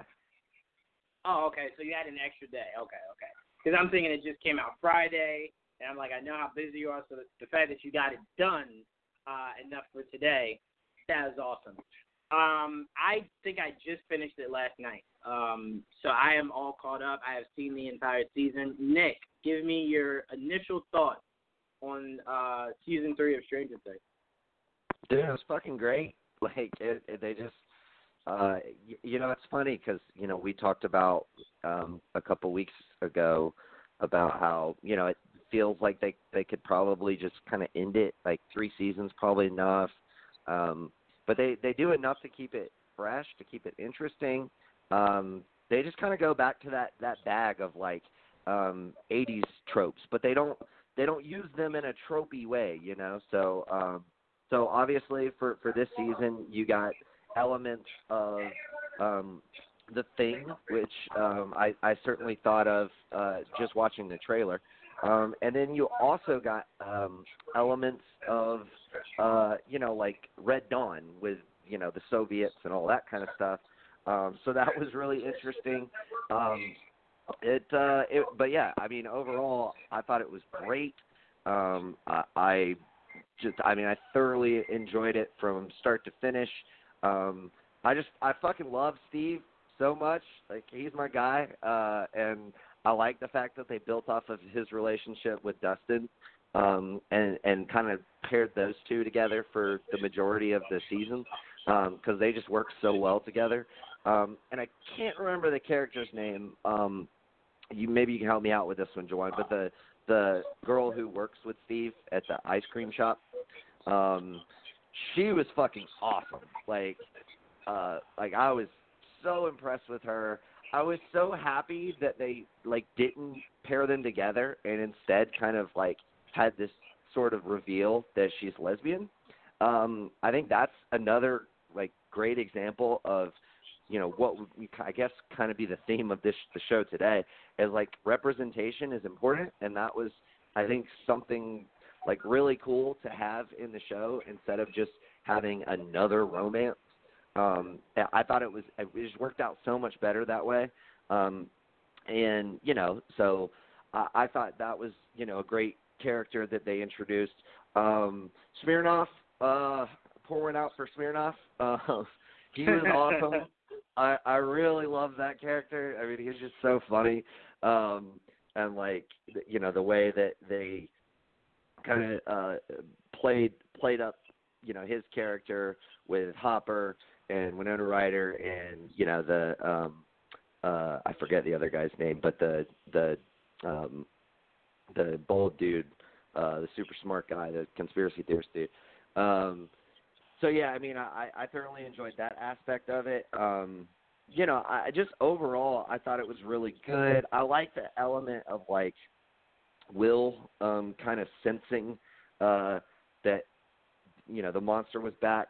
Um like I thought that was kind of a cool way to um to kind of build up um to essentially like to them all figuring it out. So you have 11 um kind of in, uh, independently piecing together the puzzle. And then you have Will who's just got like has had a connection with it. And so he could um sense it too.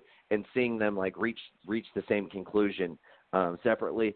I um very much loved uh the kind of like um uh i guess girl time um between Elle and i forget the other girl's name um but uh between those two um i thought that was that was really really cute and, and definitely good um, and from I think I read somewhere that they were like really good friends in real life too, um, since you know working together this season. Um, I always like you know just like to hear stories like that. Um, but yeah, man, overall, just overall thoughts, just in general, I fucking loved it. I I don't know if it's better than season one. I still probably think season one's better, but it was definitely, in my opinion, better than season two. Um, I think it's funny that you know they they kind of set up season two to to kind of be broader as far as these these I guess um like superhero powered uh individuals um and L not being like the only one and all that. Yeah, they just fucking dropped that shit cuz like nobody really liked it. so um you know, that was probably smart. Um and it was like it was, I think it was like a lot more contained as far as like the, the just the time frame. Like it only took place over a few days, um, and so I think they were able to get uh, you know uh, get a little bit more done um, doing it doing it that way. Strangely enough. Um, but yeah, man. Overall, I fucking loved it, um, and I am totally uh, excited and down for season four now. Um, I've abandoned say, you, Jawan. I will say, um, the person you were referring to, her name is Robin in the show. Um, Yes. with our our guy Dad Steve. And interesting fact about Robin, Nick. You want to hear a really interesting fact? What's that? Her name is Maya Hawke. Do you know who her dad is? Her name is Maya Hawke. My guess would Yep. be Ethan. Absolutely, absolutely. Her Nice, dad is that's Ethan cool. Hawke. Yeah, I thought that was super cool. Um, and the other guy you were referring to, Murray Bauman, uh, played by Brett Yes. Gelman. Um, Yes. and last but not least, you were referring to Max, played by Sadie Sink. Um, Yes. I didn't want to stop you while you were in the flow of everything, so I was like, I'll wait till you're done, then I'll give you the the names Gotcha. you're looking for. Um, but yeah, so those those were the uh, the characters. I really did like Max. I thought Max was uh, my standout for this season. Um, I enjoyed her a lot. Um, I will say that Steve should be more of a prominent character, um, if not the the linchpin um, of each season that they choose to have. He is legit the coolest individual um, I can remember from a TV show. Um, he, to a degree, is my font. I just think he's so freaking cool. Uh, everything is cool about him. Even his drop from being cool, I think is cool. I, I think he, he Right. handles that so well. Um, and that's not easy to do because we, Nick, we can speak to a lot of the popular kids like plateaued in high school because like now you look at him and you're kind of like, how are you ever cool? I feel like he is Right. the one guy who is just cool in all aspects of life. Um, Right. Like even if he dropped off, he's still just so cool. Um, but excuse me, uh, this season I, I I don't know what it was. It, let me preface it by saying it was not a bad season. I just wasn't really blown away by this season. I don't think any season they give me will ever be like the first one, but that's not what I hold it to. Um, I just hold it to being just a good season, and I think it was okay. Definitely better than season two. Season two, I just thought was, what were you guys doing? Um, but I did enjoy aspects of it. I, I will say, Nick, seemingly, because I could be dead wrong, seemingly, I think we can agree that I think you called it with me. I'm, I'm not sure, but we saw the writing on the wall for um, Hopper. Uh, now, whether Right. that sticks or not is to be seen. I believe we can kind of put together from the end credit scene, which is badass, by the way, Right. um, that he is still indeed alive. Um, but if he's not, They left the door open. They left it open. They absolutely did. So David Harbour's like, "Yep, I'll come back." They left the door open, and it would make total sense because you would assume the Russians would kidnap him um, to do tests on him uh, and, and stuff like that. So that would hold up. Um, but we saw the writing on the wall. It just it felt like it from the trailer where he was kind of having that emotional moment with Elle, and it kind of just seemed Mhm. like he's gonna risk himself for her. Um, we were wrong in that sense because he risked his life for everyone. Um, but it, it just kind of felt like it was coming. And we said heading into the season, you needed to do something that was different than anything you've done before. Something needed to happen to someone that matters. Um, Right. And you just you knew they weren't going to kill any of the kids because they're just not. Um, and you knew the other secondary characters like Will's brother, uh, Mac, c- characters like that, they weren't going to do that. So it took for a Hopper death for me to really feel uh, the importance of it. What I want to ask you about, Nick, um, is, and this is the thing I, I couldn't wait to kind of talk to you about. How did you feel about the Byers? Um, technically, that's only who who moved, but how did you feel about them moving at the end? Did you feel as though that kind of made sense? Um, because technically, wherever you go, if these things still exist, they'll just follow you because it's like your kid and L. Um, did you kind of just see it as like they just need a change of scenery? That's interesting. I didn't even think about that. Um, I, I mean, I thought the whole of them moving thing totally made sense. I mean, because they had already set it up that you know Right. that they were they were essentially thinking about moving. Um, obviously, really sucks for L. Um, you know, and Mike, um, and even uh the older Byers kid and um and uh shit, Nancy. I forget. I, I, Nancy. thank you. Um, and so like you know that I mean that's a that's a bummer for them. Um, but I mean they they set it up so it does make sense. But yeah, I, I hadn't really thought about how the you know the, the you know because of having L and Will that I mean it it certainly seems like it would follow them. But like wouldn't you want to be further away? Wouldn't you want it to at least have to like travel some distance to try to find you? like um not be right next to the hot spot if you will. Um so I don't know. I mean it I I think it kind of made sense uh you know in, in that regard. Um uh, like I uh I I wonder when they do season um uh season 4 how it's going to shake out as far as how do you get them back together? Are they just going to be visiting um you know or or you know how do how does all of that play out? Um I would imagine they have an idea um but uh but I, I that um that's probably like one of the biggest questions that I have is how do you get that whole gang back together? I could see, I could see because they they set it up through dialogue, and this is why I tell everyone dialogue is so important because you don't have to show it to me; you could just say it. Um, they set up a, a possible scenario um, of because think about it, we've had a Fourth of July season, we've had a Christmas Right. uh, season.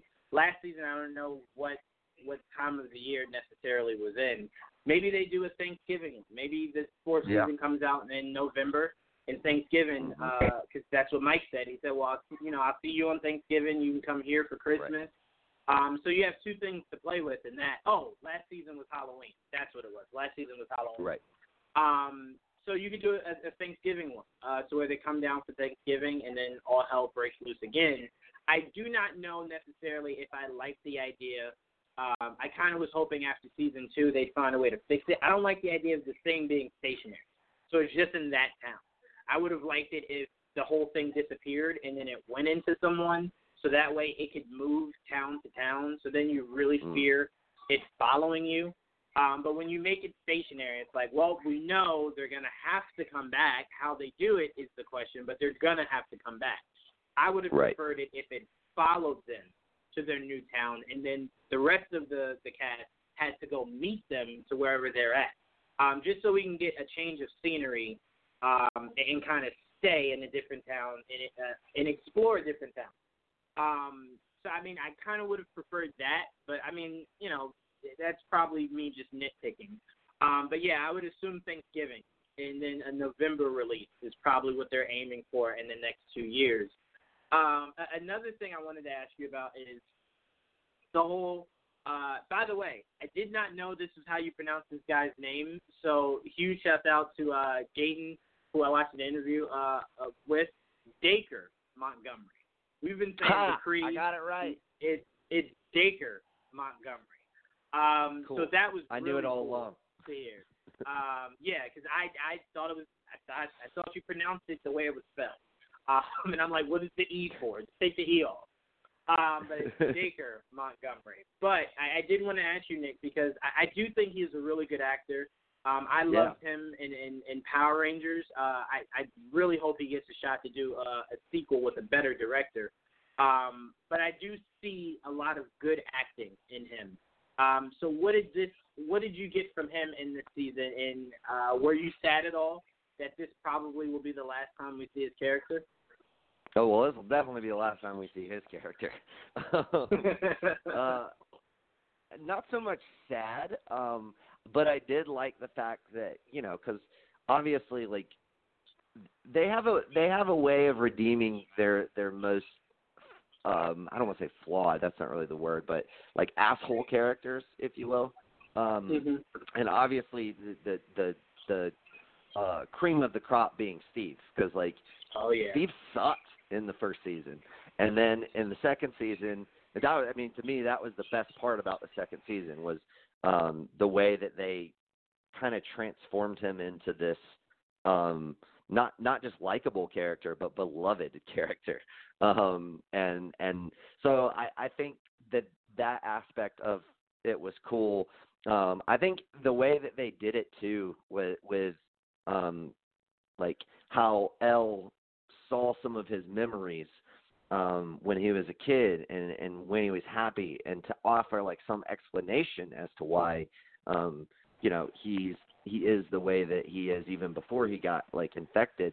Um you know i i, I think that was that was important um and it obviously was important not just for the character um development um but it was important to essentially um L being able to to talk to him and to to get him to I guess fight um fight the the control that um the the monster had over him. Um and I thought that was a super fucking powerful scene. Um I thought it was uh it was awesome. Like I it, the build up was there. I totally saw it coming, but the delivery was still so good that um that I I I just I I really really enjoyed it. Um and uh yeah, like bye bye Billy. Um but yeah, I mean to to answer your question, I like I didn't I didn't necessarily feel bad for him. I felt bad for Max.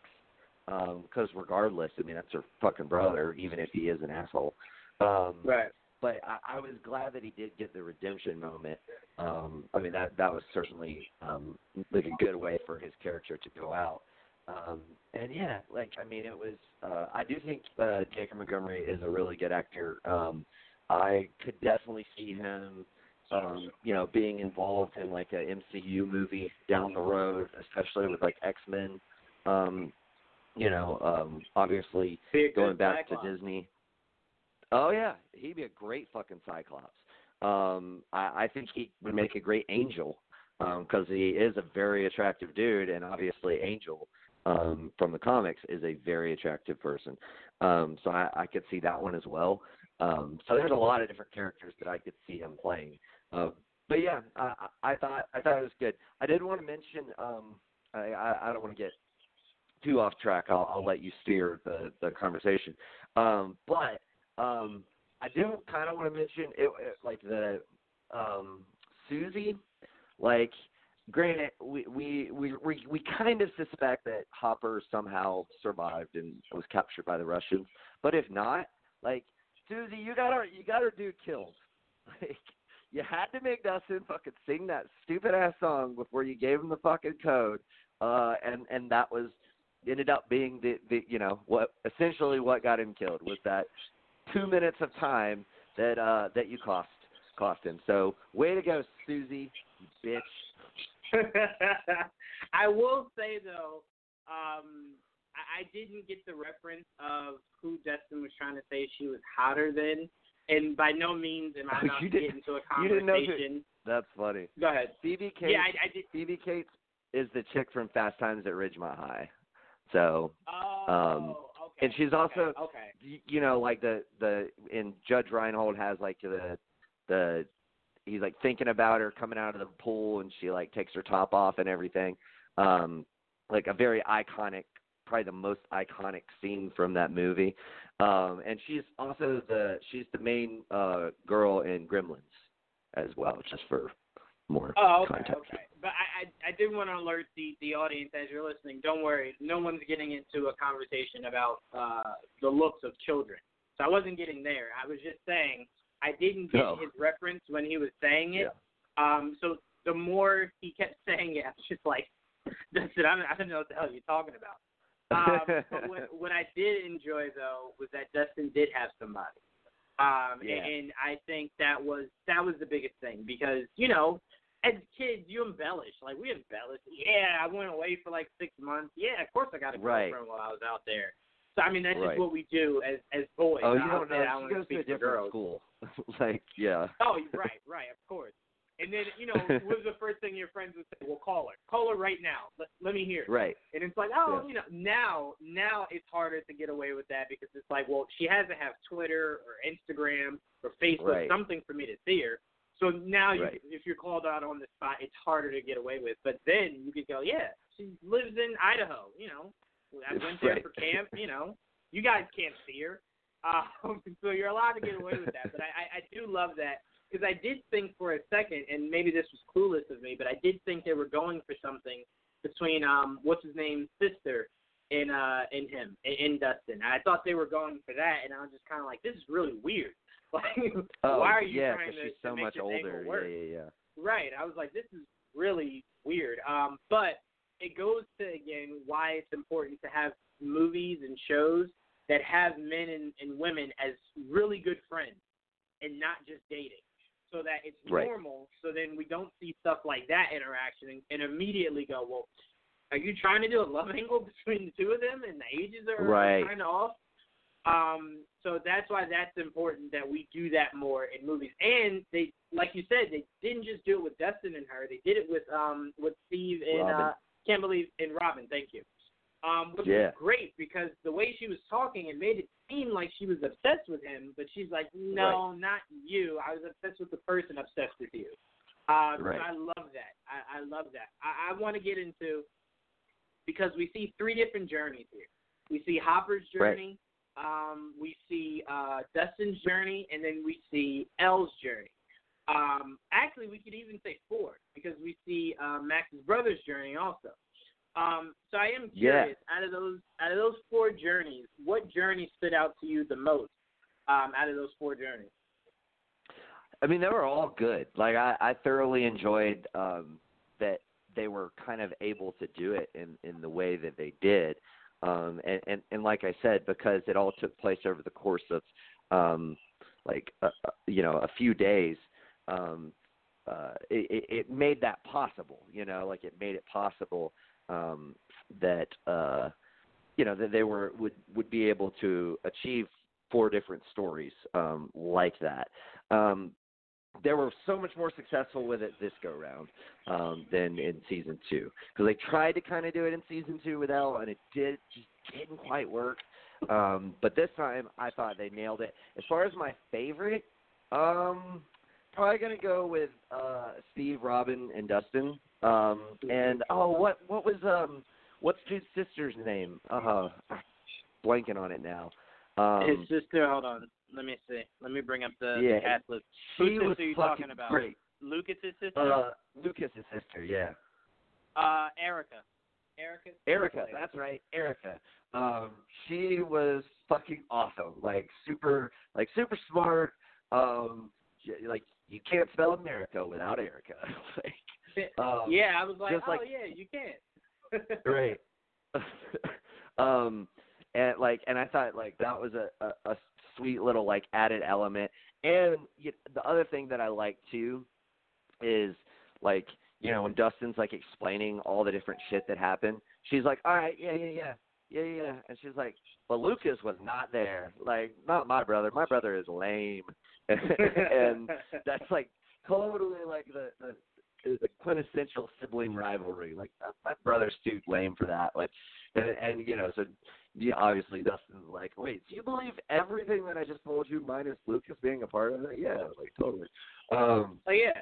so, I, yeah, and uh, I love that. Like I already said, I love um, Steve and Robin's relationship, and you know, you expounded upon that by saying it's important to have um, have male and female characters that are are um, you know just friends, and that's okay.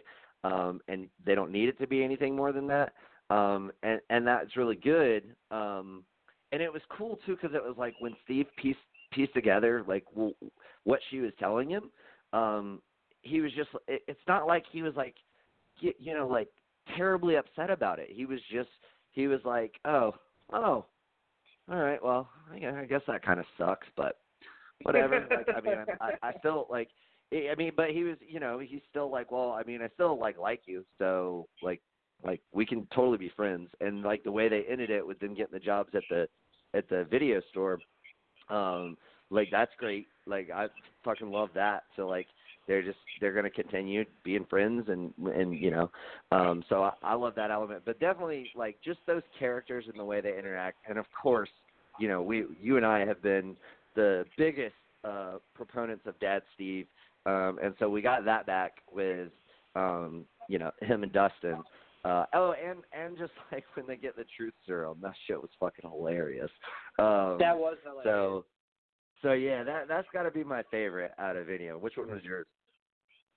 Um, I'd say the the thing that made me laugh the most. It was such a small line, but it was when Robin goes, "How many kids are you friends with?" And it was kind of like it is a little Yeah. weird. Like we know we know why why they have such a great friendship, but to someone on Right. the outside, it's really weird the amount of kids that this grown man is friends with. It's like, all right, man, Right. like relax. Like it it'd make more sense if Steve had like a little brother around their age and it's like, well, he sees them all the time. It's like, no, no, Right. he doesn't. He's just friends with kids. it's like right. it's a little weird, man.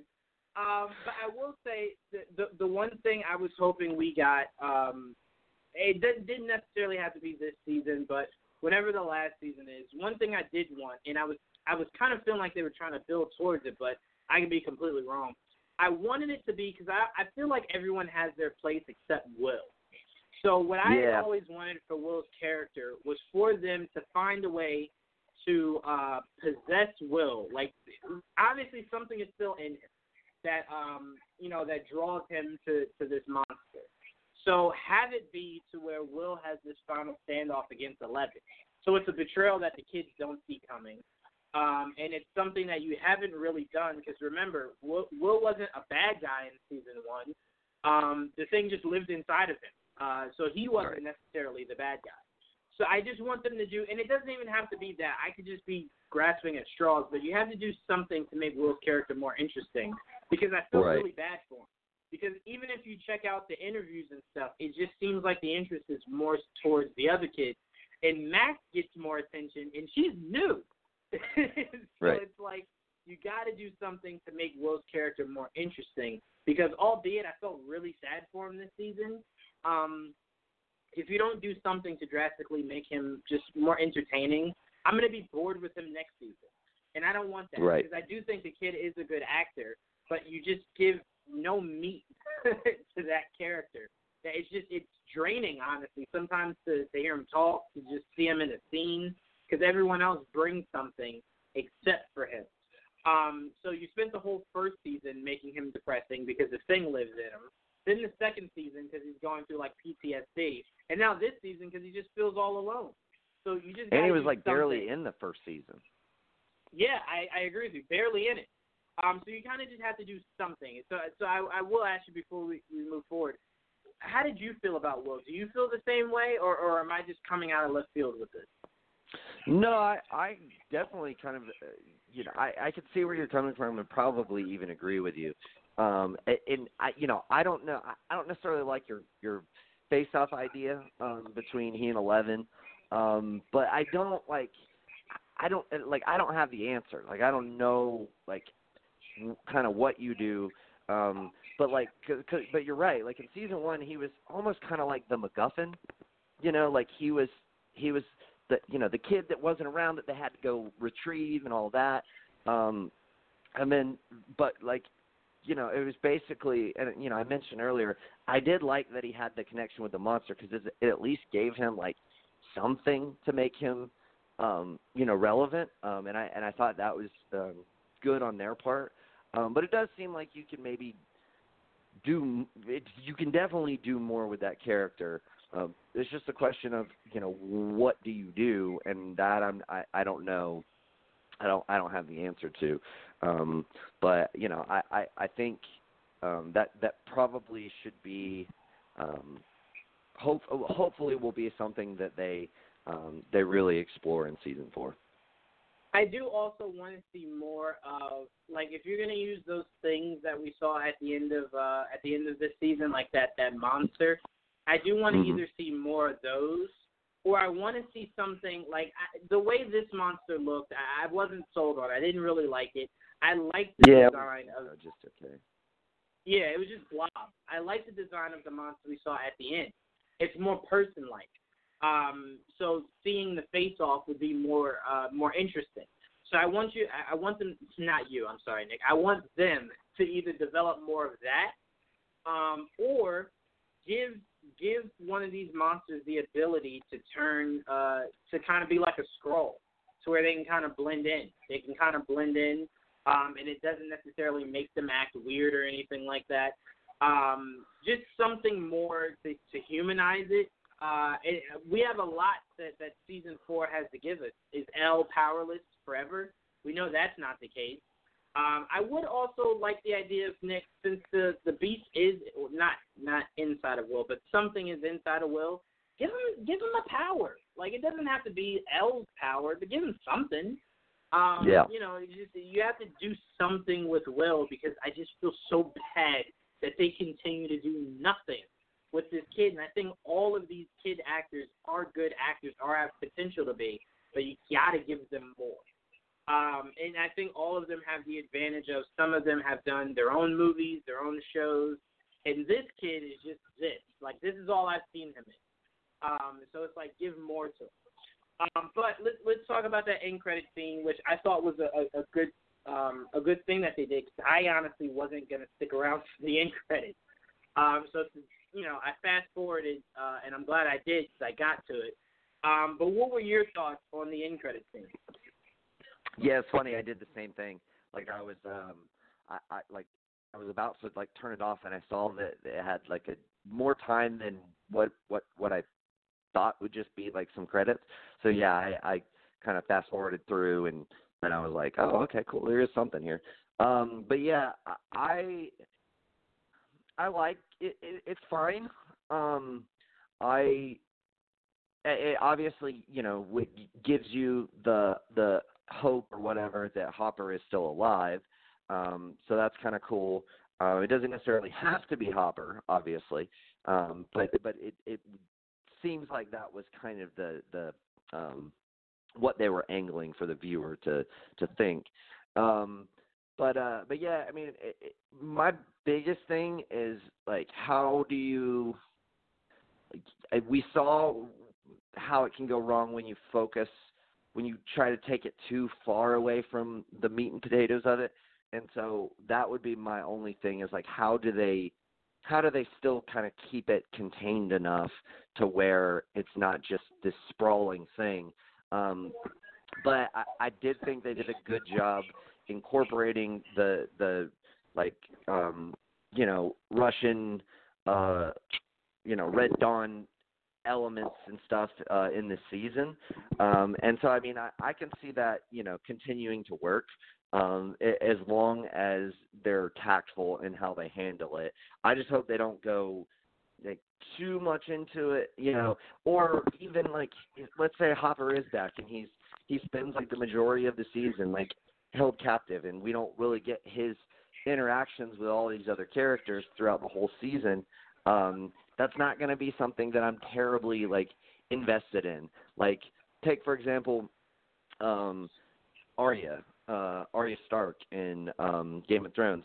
Like she was from start to finish probably my favorite character, but her couple seasons when she was not in Westeros and she was over um at you know the the House of Black and White I think um and and training to be a faceless man like that was the least interesting parts of her you know whole arc. Um now obviously she had to go through them um you know to get to where she was. Uh but having her separated not with any of those characters that she interacted so well with um definitely made it less a lot less appealing um to follow her storyline. I would hate to see that with hopper. Yeah, the biggest thing with me about Hopper is uh it felt I felt as emotional about Hopper as I did when uh Stark died in, in Endgame. And albeit Yeah. we know that there is a possibility Stark could come back in the future, the the way I, I said that the Stark thing could work for me to where I you know, it's cool to see him again, but I still feel that raw emotion of, of when he died is if you wait until after like I'm talking five, maybe ten years from now, where you do an X Men versus Avengers. Like make it be that big, or make it be Galactus big, that you then have to Right. go and, and and get an Iron Man character. But I want to see this team have to make it on their own before you talk about bringing back Cap and and, and Iron Man.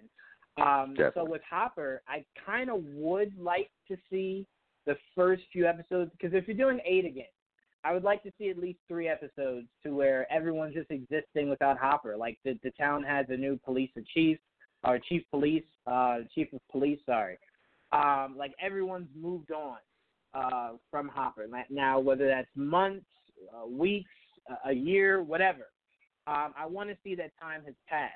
Uh, but what I don't necessarily want them to do that kind of feels like they might is I don't want you to make a weapon out of Hopper.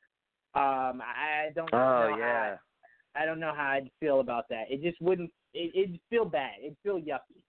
Um, so I, it just it it kind of feels like that's what they're probably gonna do because the Russians obviously will have to be in season four.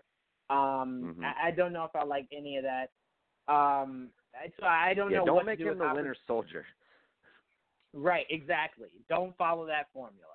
It only works for Marvel. Um, but yeah, to me, the mindset is let Hopper be, be you know, stay dead. Um, you know, especially if you're talking. It, I'll say this, Nick. I'm sorry, I'm just rambling. I'll say this. It'll depend on how many seasons Netflix wants to continue with Stranger Things. Like if you're telling Right. me next season is the last season, let Hopper stay dead. It'll mean more. Um, that that was the last time we saw. But if you're talking Right. about you want to do two more seasons, I could see towards the end of next season you bring him back, um, and then the the final season is him becoming readjusted. Uh, Eleven's now way older than than when he left her. Um, the town is different, uh, stuff like that. Um, Yeah. But to me, I'd prefer that formula than for you to say, all right, well, we're going to do three more seasons, but we're bringing him back next season. And it's like, well, I kind of want to stick with this death, like Stark. Um, seeing Spider-Man and seeing Stark everywhere hurt more because it's like, ah, he's probably not coming back. Um, Right. So I want to feel that with Hopper. But do you kind of kind of feel the same? You want to kind of sit with this death for at least a season, maybe?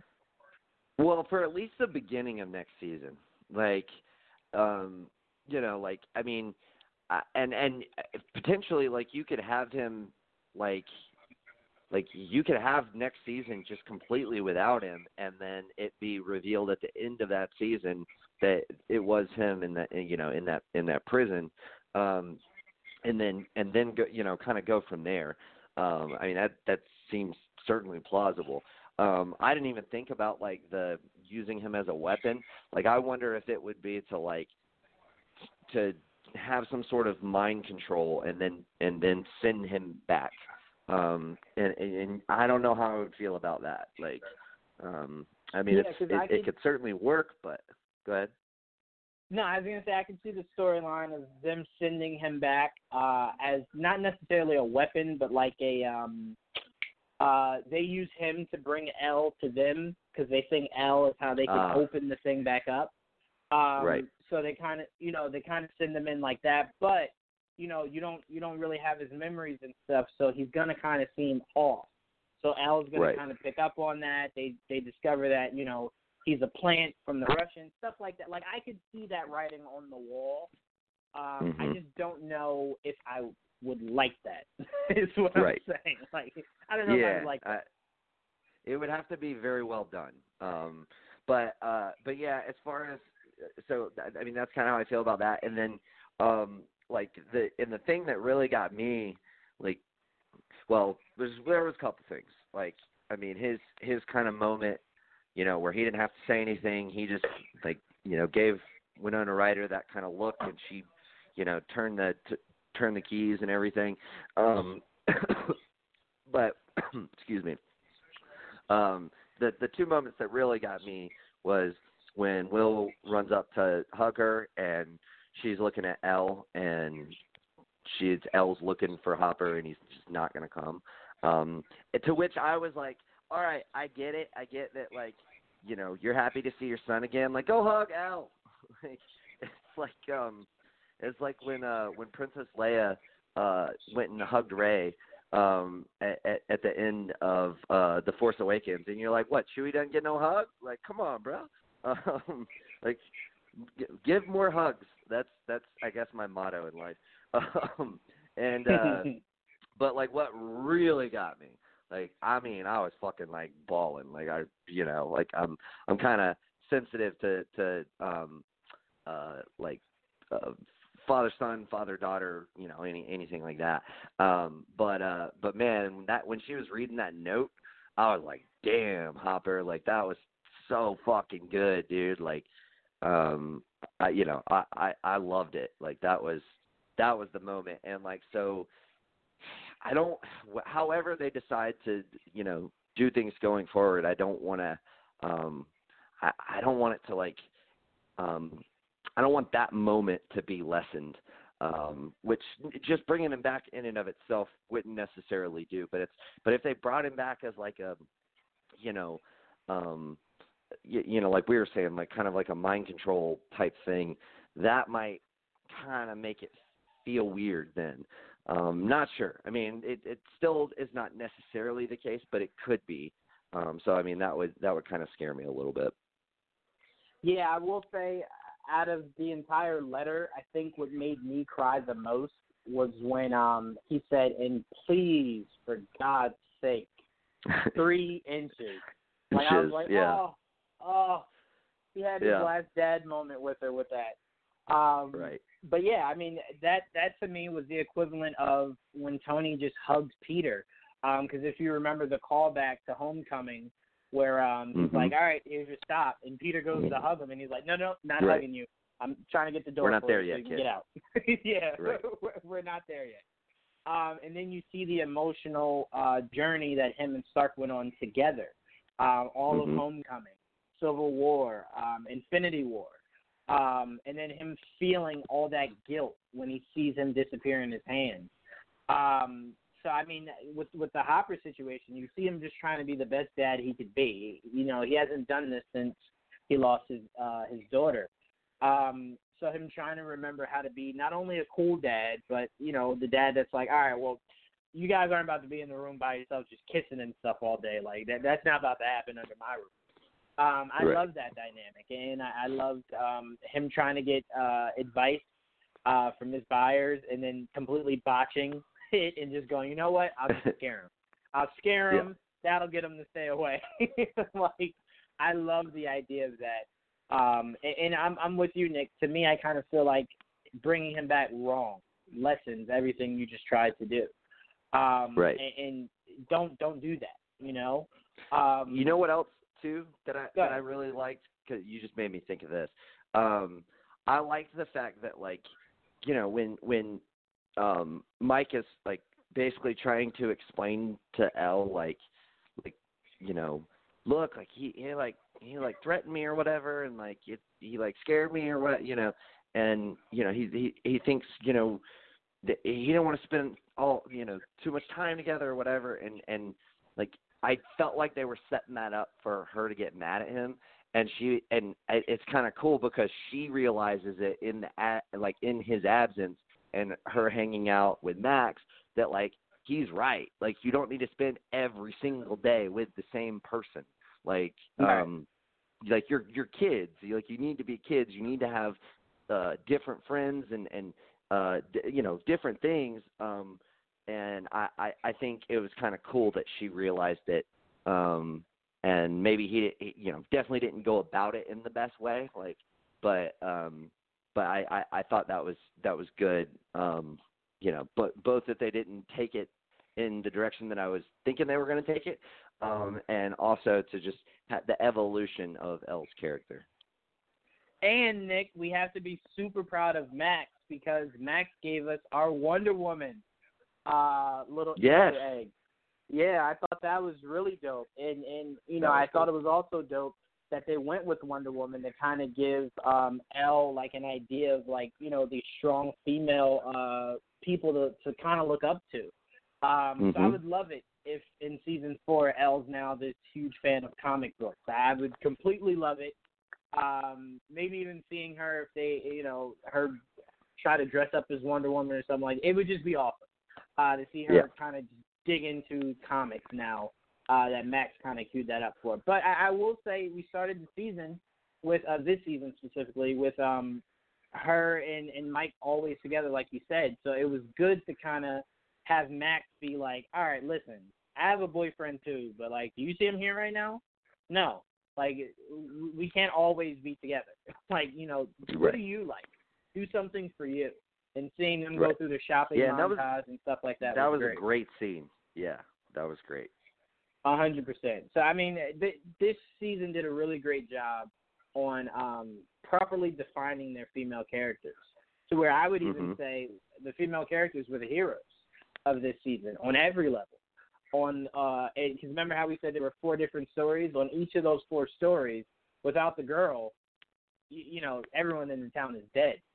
Um, Right. So I mean, I, I I love that, and I think again we need more of it to normalize it. So when we see it, we're not looking at it like it's this rare treasure. Um, it's Right. just something we're used to. Um, so bravo, Stranger Things, for doing that because that was very well done. Um, but yeah, that, I I don't want to ask you to grade it because I kind of feel like I want to let you sit with it and maybe give it another watch through, unless you feel comfortable grading it um, already. Well, I mean, I kind of already did. I don't. I don't necessarily. So as far as like a letter grade or whatever, like I mean, I would, like I said, I I think it's. I thought it was definitely better than season two, um, and I even like season two just fine. Like it just, it, it, just to me, seasons one and three are just, just a lot better. I mean, I would say definitely like a, a B plus to A minus, like just for me personally. Um, like I was, I was that like kind of thoroughly entertained um and like you know i i'm it's funny because um you know i i pretty much wake up most mornings at six am um to get ready for work and then um you know wake up around eight am ish you know on on days off because just because my body's acclimated to it.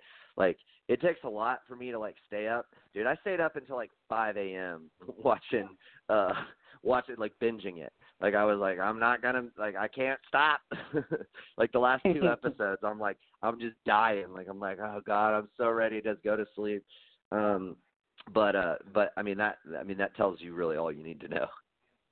Yeah, that's why I said because I thought it came out Friday. That's why I said I was super proud of you that that you got through all of it, even though it's eight episodes. And I will say this: to it being eight episodes, shame on you if this was the true case. Shame on you, Marvel, for not just um, agreeing to do eight episodes for your Marvel shows. Because now that I've seen this season of Stranger Things, I'm like, yeah, eight seasons kind of can work. Like, remember, Eight- it, it told Pretty much the perfect eight- number, eight to ten. Exactly, exactly. And think about how Stranger Things was able to do it. It took four different storylines. It was Yeah. able to get through all four of them and meet in the middle by eight episodes. So it's like, come on, Marvel. Like after the first season where you establish the characters, like I get establishing them, maybe have that as like ten to maybe eleven. But once they're established, I don't we don't really need thirteen per season. It's good, you know, like for Daredevil and stuff, it's good. But we don't really need it. So just Right. saying, shame on you. Um, Hmm. you know, if that's what what broke all this up. Um, but we got we got Tia back on. Uh, Tia, we just went through everything we loved about Stranger Things. If if I had to give a grade, Nick, to be fair, because I I made you give one, I'd say a solid B. Um, can't really Gotcha. go any higher than that. It was just a solid B to me. Um, like I said, it wasn't bad, but it was just a few things I just really didn't like. Um, but Tia, we we did uh, enjoy Stranger Things. So when you finish, we would definitely love to hear your thoughts on it. Um, Nick, I, I'm not sure. Did you see Spider-Man: Far From Home yet? I have not. Um, so Good. all, all of all of the brownie points that I earned for having already watched uh, all of Stranger Things are out the window now. no, honestly, because like I said, I'm still super proud of you for getting through all of that when you did. So no, uh, no judgment here. When you see it, uh, you see it, but just be mindful to stay off of Facebook because people saw Yeah. Tuesday. So there's a likelihood a spoiler is floating around somewhere on Facebook. I'm gonna try my best to delete it if I see it, but just keep an eye out for that. Um, Oh, there's a lot. Bro, I think I think I already I, and don't I'm not asking for confirmation here, but I think I think I already got the the um po- mid credit scene I think uh spoiled for me um just from a headline. Um and I was like, "Damn it." Like cuz some uh, a buddy of mine had seen it and was like, "Dude, just wait for the mid credits. Wait till you see the mid credit scene. It's so awesome." And I was like super geeked for it. And then like just this headline on on an article and I was like, "Oh, motherfucker." Like but hey, maybe it's not it-. I don't know. it's no I, i'll say this we're we're in a time to where it's like now we have so much access to to news it's like if Mhm. you don't see it opening day or within that that day or two it's literally Yeah. everywhere um Right. so i mean that that that sucks if you did get spoiled. Um i really hope you didn't because it's one of those things where it's like the less you know about that movie the better. Um so you can kind of go into it um not knowing and then leaving it like oh my god i did not see that coming that coming. Um so please do let me know once you have seen it because i desperately want to know your thoughts. We had like a small review about it on geeks against the grain but i definitely have to talk about it with you uh with you nick so definitely let us know Word. when you see it um, all right. Uh, Tia, like I said, um, your homework is to finish Stranger Things so I can get your opinion. and Nick, your homework is to see Spider Man so I can get your opinion. Um, Word. But yeah, no, we had a great show. Everyone, please make sure you stay tuned. Uh, you listen to Top 10 that uh, came out earlier uh, today. Make sure you listen to Geeks Against the Grain that we did Friday. And please make sure you head into this new week with Monday Suck, um, uh, Full Court Press, Wrestling Geeks Alliance, and um, another episode, of course, of Geeks Against the Grain and Geek Vibes Live and Top 10. Um, and Yeah. like I said, we we possibly have some interviews coming down the pipeline, but the biggest thing to look forward to in this upcoming week is I think either this week or maybe next weekend is San Diego Comic Con, and we have people out there. We have foots on the ground um, for San Diego Comic Con, so we'll have all the news, all the photos, videos, and stuff ready for you guys. So we'll probably dedicate a Geek uh, Geek Vibes Live episode to purely breaking down all the news that comes from San Diego. So stay tuned for that. We have a lot of stuff coming you guys' way. Nick, Tia, thank you both so much uh, for joining me for this episode. And that's it. We will see you guys same time, same place next week. Peace. Peace. Yeah.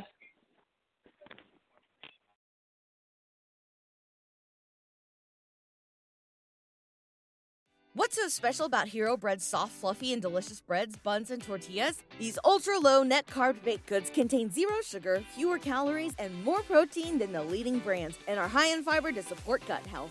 Shop now at hero.co.